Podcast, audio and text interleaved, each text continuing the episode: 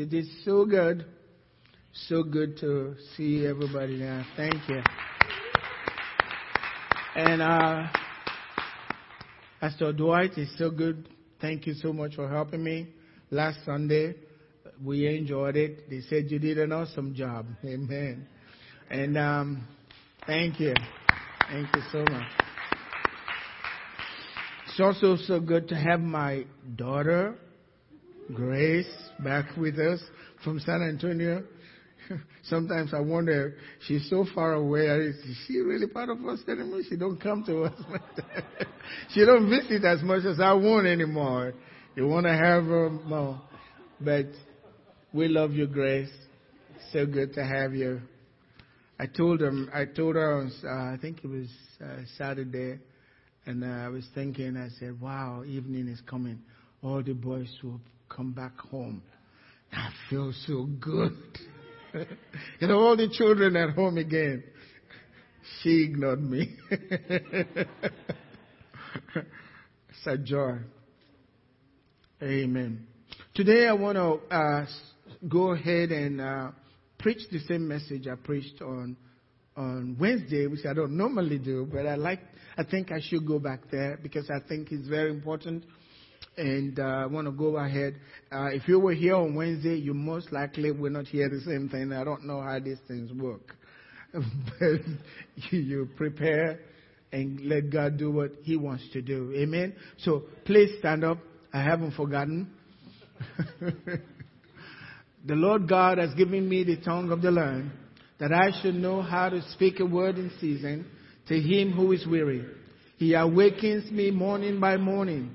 He awakens my ear to hear as the learn. The Lord God has opened my ear, and I was not rebellious, nor did I turn away. Amen. Please be seated. Uh, I titled this message, The Power of a Good Conscience. The Power of a Good Conscience. This is such an important message as far as I'm concerned. Because there are so many people that are in the church today that have become prisoners of war because they will not maintain a good conscience. There are so many wounded believers today in the church, walking wounded because of this same issue, not maintaining a good conscience before God we have to recognize the power of conscience for us believers. In Hebrews chapter 12 verse 14, it says, pursue peace with all people. Pursue peace with all people and holiness, without which no one will see the Lord. Pursue peace with all people and holiness, without which no one will see the Lord. In other words, run after peace. Do whatever it takes to have peace with everybody. And then maintain holiness. And it says, without which no one will see the Lord. In Matthew chapter 5, verse 8, it tells us Blessed are the pure in heart, for they shall see God. The purity of heart is so important to the Lord today. And you see Christians is basically they just do what they want to do. It's the way they feel, how they feel. Nobody really cares. This is about heaven. This is about seeing God. It's not how you feel. It's about living a life for God. We have to live a life that is holy before God. We're not perfect, but God's demanding holiness. Not perfection, holiness. Having to have to pursue peace with everybody as much as is possible to pursue peace with all. Now in Romans chapter 12, beginning from verse 10, it says, be kindly affectionate to one another with brotherly love for Christians. Not just affection, to be affectionate. He says kindly affectionate. There's got to be some kindness there for your Christian brother and your Christian sister. There's got to be some affection there. Sometimes it seems as if Christians are at war with one another. No, we are part of the same family. We belong to the same household. I must look for your betterment. I must look for your good because we are part of the same family. You just heard me speak about my children. I want the best for them because we are members of the same family. That's the way God wants it. He says you got to pursue after it. I mean, don't sit there. Don't wait for it to come to you. Pursue after peace. Brotherly kindness. He says, be kindly affectionate to one another with brotherly love. Brotherly love. In honor, giving preference to one another. In honor, giving preference. In other words, I ought to honor my Christian brother. I should prefer if it's something available and it's just one, I would rather you have it than me having it. You see, there are two forces on earth. The force of selfishness and the force of love. Selfishness will only look for self. What's good for me, not what's good for the church, not what's good for the Christian brothers, is what I get out of it. I went to church today, I got nothing out of it. What did you give? It's about what you give to make the other better. That's what it is. Be kindly affectionate to one another with brotherly love in honor. I should honor my Christian brother. He didn't say when they are doing well, hello. It doesn't matter how, where, where, they are. He, you still honor them. And when you honor them, because God said so, guess who you're honoring? You're honoring Him. Not for their sake, but for His sake. And God said, those who honor me, I will honor. I like to see the one that God has chosen to honor, honor, see what's going on in your life. Something good. In preference, preferring the other one. In other words, yielding to the other one. We're not competing. Sometimes I feel like Christians are competing. Sometimes I feel like churches are competing. Sometimes I feel like pastors are competing. They're competing about how well you're doing. We're in the same game together. We're on the same side. If you're doing well, I'm doing well. I'm praying for you to do well so that I can be doing well as well. We're not competing. We're working together for the same master. Pray for me and I pray for you. You're doing well and I'm doing well. You can claim you're a big shot, but yeah, all of those people, they are not really yours. They belong to Him. We're all in the same team. You win, I win. But that's the way Satan wants it.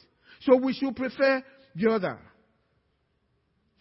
In verse 16, it says, Be of the same mind towards one another. The same mind. Do not set your mind on high things Sometimes in the church, I see people, they get so spiritual. I call them super spiritual believers. They look down on everybody else, eh, sometimes including pastor. Hello. And it's just the way it is. Eh, but the true thing, if, if, because I've been in this for a while, by the grace of God, when I see a person behaving that way, what I see is immaturity. You don't understand. You really don't understand because if you do, you will be approachable. People should be wanting to come close to you as opposed to, wow, I don't want to talk to this person because, you know, they're really spiritual. Are you not more spiritual than Jesus? Sinners were hanging all over him all the time. They wanted to be with him. They wanted to be close to him. They were not afraid to be in his presence. Even the tax collector was not afraid. They loved to be in, the, in his presence. So for me as a pastor, if they don't, they're afraid to come to me. I got some. I have a problem. Hello, I have a problem. They should want to be with me. They should want to talk to me. They should, I should be approachable. You can't be bigger than Jesus. They disagree with him some, in some of his statements. And he said, We don't know where you're going. After Jesus has made a statement, you know where I'm going, and the way you know. Hey, hold it. We don't know where you're going, and how can we know the way? And that's where we get the truth. I am the way, the truth, and the life. Because they were not afraid to speak their mind to the Lord of the universe. They felt comfortable in His presence. The holiest of all. Yet they were comfortable. So when you read in the scriptures, He says, don't mind high things. Don't set your mind on high things, but associate with the humble. In other words, those that you think are not doing very well, those are the ones that need you. Those are the ones that you stay with. You can't separate yourself and say, well, these guys are not, are not doing so well. They don't have a heart for God. No, no, no. That's who you want to help. That's the one that needs you. Let God open your eyes to see that they need your ministry. So you can pull them up to be in your place. And when you start doing that, God will start downloading upon your life because He needs you to reach this out to these people. That's the truth of the Word of God. It's so important. Sometimes I hear, I can't go to that because it's too carnal. Why don't you join them and get more carnal? That's no, I'm kidding. Why don't you join them and pull them up? Amen? To a better place. That's what Jesus did. He came from heaven to join us. Even in our own place. And He brought us up. He brought us up. When you see the need, especially when God opens your eyes to see that they're not up, that's an indication that He's calling you to do something about it. That's what the issue is. But if you go the other way, you, Satan will work on your conscience. And your conscience will become defiled. Please, the scripture is so clear. I'm a pastor, I speak the truth by the grace of God. And I pray that God will open all of our eyes today. The world needs us. We're not separate from them. Even the homosexuals and all of that. Yes, I don't like what they do. And won't say it's okay. But they need me. Hello? They need me. They need the truth spoken to them in love. In love. No, we're going to stone you, brother. No, we're going to love you, brother, because the Bible says love never fails. We still love them. Don't have to agree, but I can still love them. I can still sit with them and eat and tell them the truth. Be of the same mind. Believers in the church, be of the same mind. Don't mind high things. Don't be, it says, associate with those who are humble. In other words, he's not saying they're humble, but God lifts up the humble, but the humble, it seems like they're failing. That's what he's saying. But stay with them. Don't avoid them. Stay with them. Try to pull them up. That's what he's saying. Do not be wise in your own opinion. In other words, I got it. No. Help. That's what God is needing. He says, repay no one evil for, for evil. Have regard for good things in the sight of all men. This is the scripture I was finally, coming to. If it is possible, sometimes it's not possible. But if it is possible, as much as it depends on you, if you can do something with it, about it, live peaceably with all people. Back to the same scripture. Live peaceably with all people. Everyone is not going to like you. Hello. Accept it. For me as a pastor, I see it. Some like, some don't. Some like me for a few days and they change their mind after a few days. Can I do something about it? I hope I can persuade them to like me again, but sometimes you just can't do it. Everyone didn't like Jesus when he was here. Or they didn't like him. They, so they felt, some of them felt he should be killed. That's how bad it was. And some say, he's the Messiah. I yeah, but he deceived the people. That's the way they felt. They were going to kill him. Just accept it as a human being. Everybody's not going to like you. Accept that. And, but after that, do your best to like everybody. because you are a believer. Amen? Like everybody. Even though everybody don't like you, but you're doing the kingdom of God something good when you show the love. Amen? That's the way it's supposed to be. Live peaceably. Now, we have to recognize we, those of us that are born again, we are from another kingdom.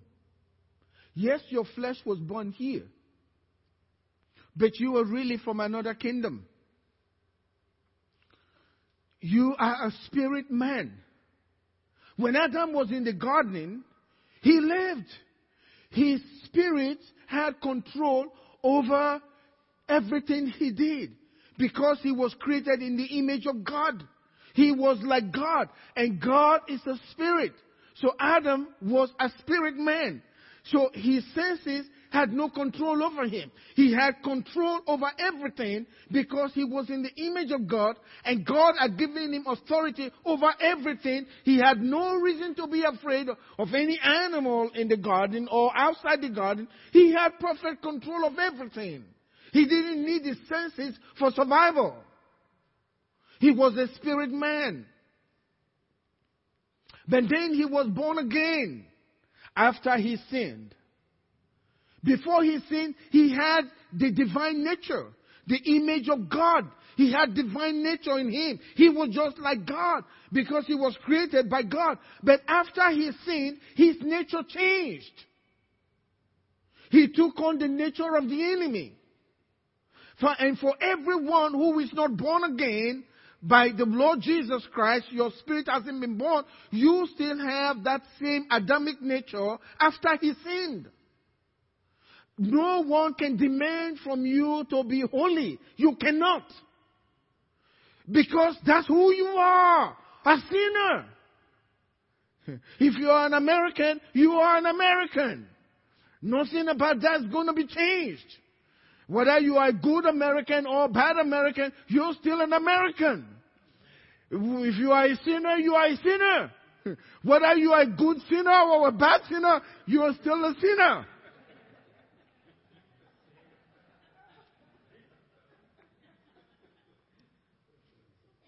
You need to be born again, to be recreated. And a lot of people don't understand.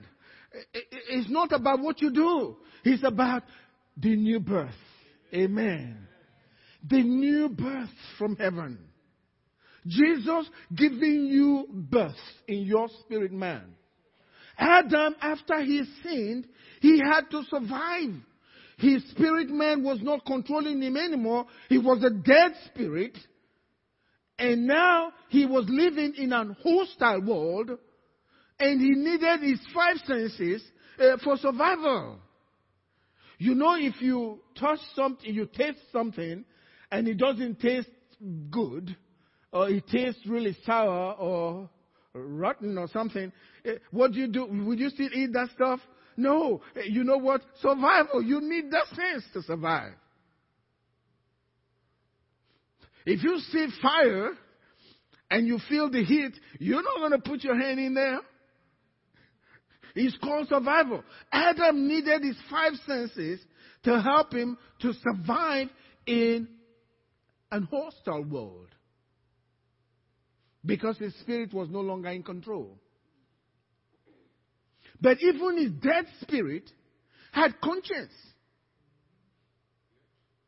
His dead spirit had a conscience. Uh, many of us know when we were young, even before you were born again, your mother puts up a, a cookie jar there and says, You better not go there. Right? And it seems like whenever mama says, Don't do that, that's what the kids, what, what's up there? They want to get in there. Now, the first day they eat something from that cookie jar, They're terrified by what they've done, right? They're watching mama, make sure mama doesn't notice something is missing from the cookie jar. They're feeling so bad. That's the conscience. They had a conscience even after their sin. The reason because sin brought to us the knowledge of good and you know it. Even though you're doing what's wrong, you know it's wrong, you just can't stop yourself. And for some reason, you seem to enjoy what's wrong. That's this whole situation. The conscience was still there. Now, what am I, why am I saying this? The conscience is the umpire of your life with regards to how you live, good or a bad life. When you do something wrong, your conscience tells you that's not a right thing to do. Even a word, when you say a word that's not right, your conscience says you shouldn't have said that to him. That's the conscience. Unbelievers have a conscience as well. And you can read that in the scriptures. Romans chapter 2, verse 14. It says, For when Gentiles who do not have the law by nature do the things uh, in the law, these, although not having the law, are a law to themselves, who show the work of the law written in their hearts. Now, notice the next word. Their conscience. The word conscience. Their conscience also bearing witness. So the conscience speaks, right? The conscience is the voice of your spirit. Amen? The conscience is the voice of your spirit. He's the umpire. He'll let you know that's accepted, that's not right. But even unbelievers have that before they're born again. They still have a conscience. Otherwise, everyone will be dead. they just kill and not feel anything. Unbelievers know it's wrong to kill. They know it. He says, so the conscience is there for them. Their conscience also bearing witness, in other words, speaking to them, and between themselves and their thoughts. So the conscience, he speaks to their thoughts, their minds. They're thinking about it, excusing or accusing them. So the conscience has a way of doing that. But for us Christians, God has given to us what the Bible refers to as a good conscience. Once you are born again, you no longer have just a conscience. You are given by the Holy Spirit what the Bible refers to as a good conscience. Not the one of the old, but a new one that God has given to you in your new birth. If you are not born again, you don't have this. And I guarantee you, you are not going to heaven. That's the truth. Until you are born again, you will not inherit a good conscience. But if you are born again this morning, you have a good conscience. And your good conscience is, your, um, is the umpire of your Christian walk with God. So that your walk is acceptable before God. And God says, I want you to maintain that good conscience. If you don't, you may never see Christ in peace. That's what the scripture says, tells us. First Timothy chapter 1 verse 5 and 6 I like to use scriptures. You know, I just not, I don't want to just pick one scripture and just have a whole sermon. To me, uh-uh. I need to see what the word says. It's not my opinion, but what God says. Because you cannot argue with what God says. People have their opinions. God has no obligation to confirm their opinions.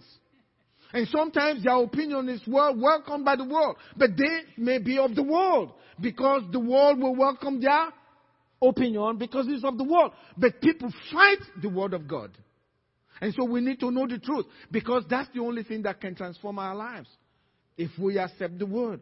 Look at what it says. Now the purpose of the commandment is what? Love. The reason God gave the Ten Commandments and every commandment, the purpose is what? Love. We can stop just there. If you are a Christian and you're living for God, does your wife feel love?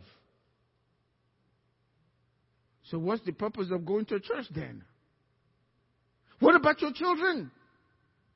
What about your co workers? The purpose of the commandment is what? Love. Love. That's what Jesus said for us to have. That's the one who is pure before God. Love. There abides faith, hope, and love. The greatest of these are love. Love. The purpose of the commandment is love. You shall love the Lord your God with all of your heart, your mind, your strength, your soul. And the second command, that's the first commandment. And the second commandment, love your neighbor on yourself. And Jesus said, on these two commandments hangs the law and the prophet. So the purpose of the law of God is what? That's all God wants. Love. Love. It's funny today, you see a Christian, I love God, but I can't stand that fellow. Sure, he's made in the image of God. How come you can't stand him? You can know he's not living right, he's not doing things right, but you're not supposed to hate him. The Bible says if you hate, you're a murderer. So we need to put everything in perspective. So the purpose of the commandment is what? Love. From what? A pure heart. Ezekiel chapter 36, verse 20 says, God says, A new heart also will I give you, and a new spirit I will put within you. So God has to give you a new heart. Until you have that new heart, you can't have a pure heart. God said, I will take that stony heart out of your flesh and I will give you a heart of flesh. This is the new birth. You are not just, you have not been refurbished, so to speak. you are a new individual. It's like a new, God forgive me for using this word. It's like a new furniture here. Something brand new. Was not there. God gave it to you.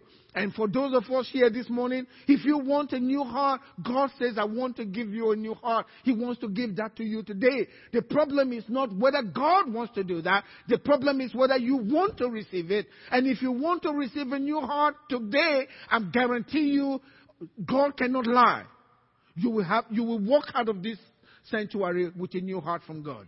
Because God says, I will give you a new heart. A new heart also I will give you. And a new spirit I will put in your flesh. So there is flesh and there is spirit. And we're not talking about that heart that's pounding and pumping the, the, the blood. That's not what we're talking about. We are talking about the heart that's the, the center of your being. That's your heart. God says He wants to give you a new one. That new spirit. The dead one came from Adam with the nature of Adam. But this new one is like the Lord Jesus Himself. A new spirit, a new DNA in your spirit that transforms your life. But it has to be from a pure heart. And what next? And from a good conscience. The purpose of the law back to 1 Timothy. The purpose of the law or the commandment is love from a pure heart and a good conscience. So just because your heart is pure, that's not good enough if your conscience is bad or defiled. So that's the purpose. From a good conscience and from sincere faith. Notice what he says. From which some have been strayed. All of this, they strayed away from that. They no longer maintain a good conscience. The pure heart is out of the way. What did they make? They strayed and have turned aside to just talk, idle talk, just spiritual talk. We know all of that. We just talk about all those things, but that's not what God wants. A good conscience. Notice what I said God is giving to us? A good conscience. Now, in the mouth of two or three witnesses, let a matter be established. Let's turn to 1 Timothy, the same chapter, chapter 1, verse 18. Now it says, excuse me. This I charge, this charge I commit to you, son Timothy, according to the prophecies previously made concerning you. I feel, I think about a couple of weeks ago, on Wednesday, I got the church here with what we use prophecies. A lot of Christians don't understand some of these things. You take excuses, well, I don't. The scripture speaks without respect of persons. You have to, we have to be very careful. What God allows, you cannot say, I, I don't allow that. Eh, that's rebellion. Just because I see somebody abusing it, if it's in the Word, you can't just turn your face and say, I don't want that. He doesn't like that. There were prophecies made. Listen, a lot of people don't understand what prophecy is. We have some prophecies this morning, but a lot of people don't understand the purpose of prophecy. I want to let you know what it is. It's not just somebody telling you the future and it's going to happen. No. Listen, we follow what Scripture says. Okay? According to the prophecies, I, this charge I commit to you. In other words, I want you to keep this, do this. According to the prophecies previously made concerning you. So, Timothy had received prophecies, not just from Paul, but from other believers. And Paul says, don't forget them. Who's prophesied over your life today? Is Jesus not the same? Jesus is the same yesterday, today, and forever. Christianity, we want to make it modern. You can't make it modern. This is scripture. There's been a lot of prophecies over my life, and many of them have been fulfilled. I'm not going to stay away from this. This is good. And all Christians can prophesy. Hello? All of us can. It says that by them you may wage a good warfare. By what? By the prophecies. The prophecies upon your life, they are meant for you to wage a good warfare. Well, you don't have any, but there are, there's a more, there's a more sure word of prophecy in this book. These are prophecies. Apart from those given to you by man, these are even more sure words of prophecy. And you can wage a good warfare with this. But look at what it says in verse 19. you also need faith. Just because you've received the prophecy doesn't mean it's just going to happen overnight. You need to wage a warfare, and then you also need faith. But not just faith alone, faith and what? A good conscience, a second time. That's what it is. Not just conscience, but a good conscience. Which some haven't rejected. They don't care about a good conscience. What has happened to them? They suffered shipwreck. Shipwreck of what? Their faith in Christ, their Christian life because you don't want to maintain a good conscience. A good conscience is key to living a Christian life.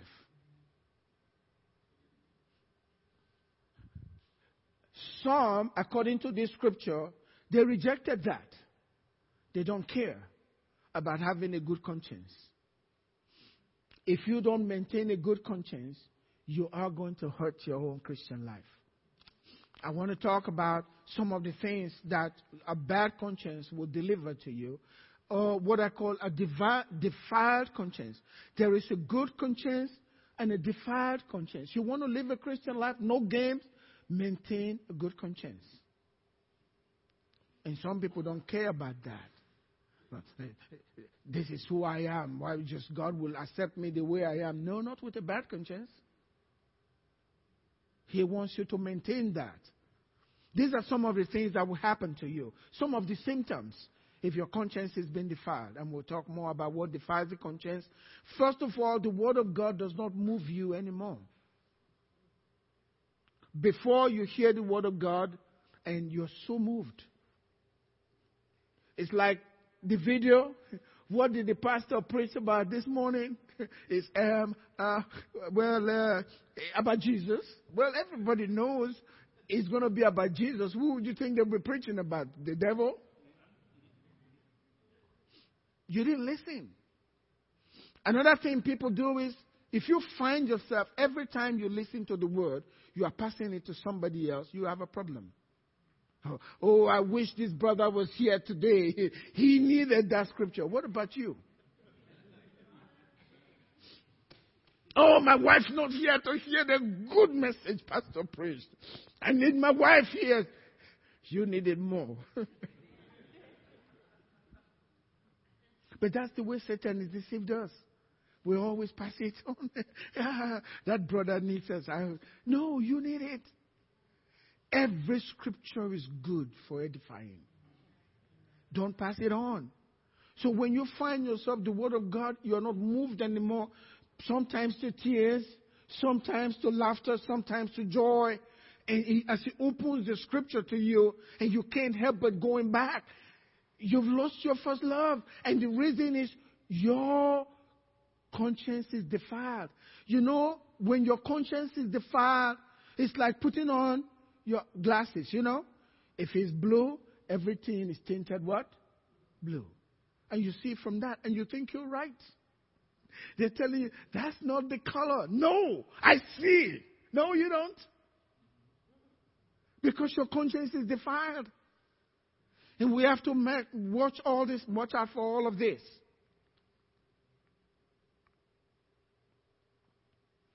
You struggle with regards to faith. You can't really believe God because your conscience is defiled. There's fear, there's frustration, and all of that. You're very critical. You're critical. It's, it's so easy for you to find fault in other people. You can see it. And that's frightening. And you see that in the church. They can see everything. They even see some of their faults. And, well, Pastor, they say, oh, just talk, talk. It's easy to find fault. When you find yourself doing that, the Bible says love covers a multitude of sins. You don't see it. They will have to draw your attention. Do you see what's going on? Before you can see it. But it is so easy for you to see in your Christian brother, your wife, your sister, and all of it. You keep picking. You have a problem. It's not the other person. Deal with yourself first. Jesus put it this way Why don't you take the beam from your own eyes? You got the beam, you can see. Everything you see is out of selfishness. I want this person to change. Why? So that he can do what I like. That's the issue here. You change, and then you see clearly and can help the other person. So when you keep finding fault and you see fault in everything, and so you keep moving from church to church, because there's no perfect church. As soon as you join it, this church became imperfect. As soon as you join that church, you're looking for the best church. My church is carnal. I hear people, it's like they are spiritual butterflies. They can always tell. It's, I went into that church, the Spirit of God is not here. Who told you that? Jesus said, Where two or three are gathered together in my name. And so you are better than Jesus, you can tell. That's why I just say, Could you go find another church, please? find a church that's your type. And they are super spiritual. There's, there's nothing there.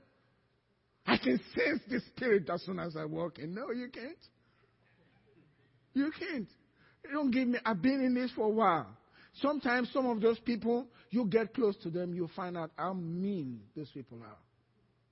And that's why people who know them don't want to go to church. Because they talk, they talk, but there's nothing, there's no love there. There's no love there, no accommodation of people, no desire to help. Well, I don't want our church to be that way. Amen? That's why we're speaking today. We don't want that. Amen? I got to close because I'm way out of time. And I beg your forgiveness, okay? But I came up with 10 things to tell you. I tried seven so I could be spiritual, but I got more, so I went to 10. Pastors always, I got seven truths I want to give to you, brothers. So you're up here. And if you don't shake your hand this way, you're not that spiritual. Yes, brother.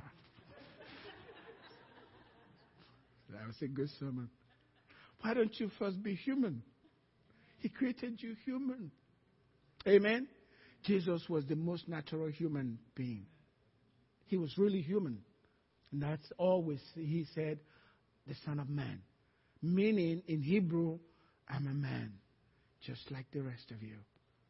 And everybody, including children. When you show love, the home is happy. Everybody in the home is happy. When daddy comes in and everybody's looking for a place to hide, your conscience is dead. We're happier when daddy is not at home. You got a problem, daddy. Find out. If mom is constantly screaming and the kid says, Mommy started again, we have a trouble. But one thing my wife and I have recognized, and it's been a real blessing, we are in love with each other real strongly. We've recognized this from the past. Uh, uh, many people didn't know that Angela and I, we used to really fight a lot. If you don't know that, talk to the kids. They'll tell you.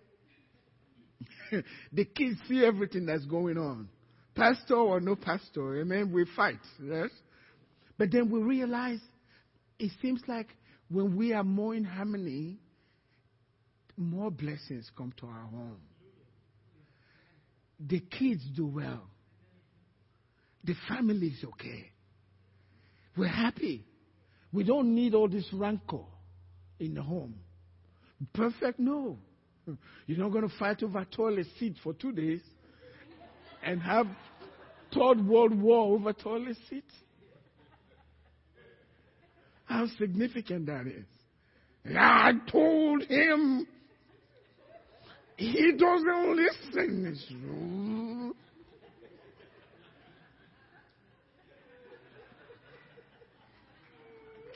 Then they go to the office. He's always, always. Really? Always?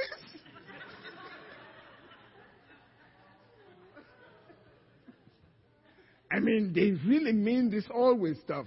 You can't get them away from it. Did he do that yesterday? What about last week? No. But he always, I'm telling you, always. Well, somebody's lying.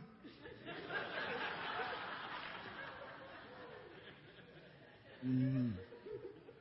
You're laughing at me. I've been there. You've been there as well. We've all been there. So show a little compassion, okay? show a little accommodation, okay? Uh, for your own spiritual brother. It's the pastor, okay? okay? We're supposed to have fun and love for one another as believers. Amen? That's the way it's supposed to be. I'll continue with this message on Wednesday, so all of you come back on Wednesday. okay. Stand up with me. Today we're going to have a word of prayer before we receive our offering. This is one day I didn't come prepared with my offering. You want to help me? Mm.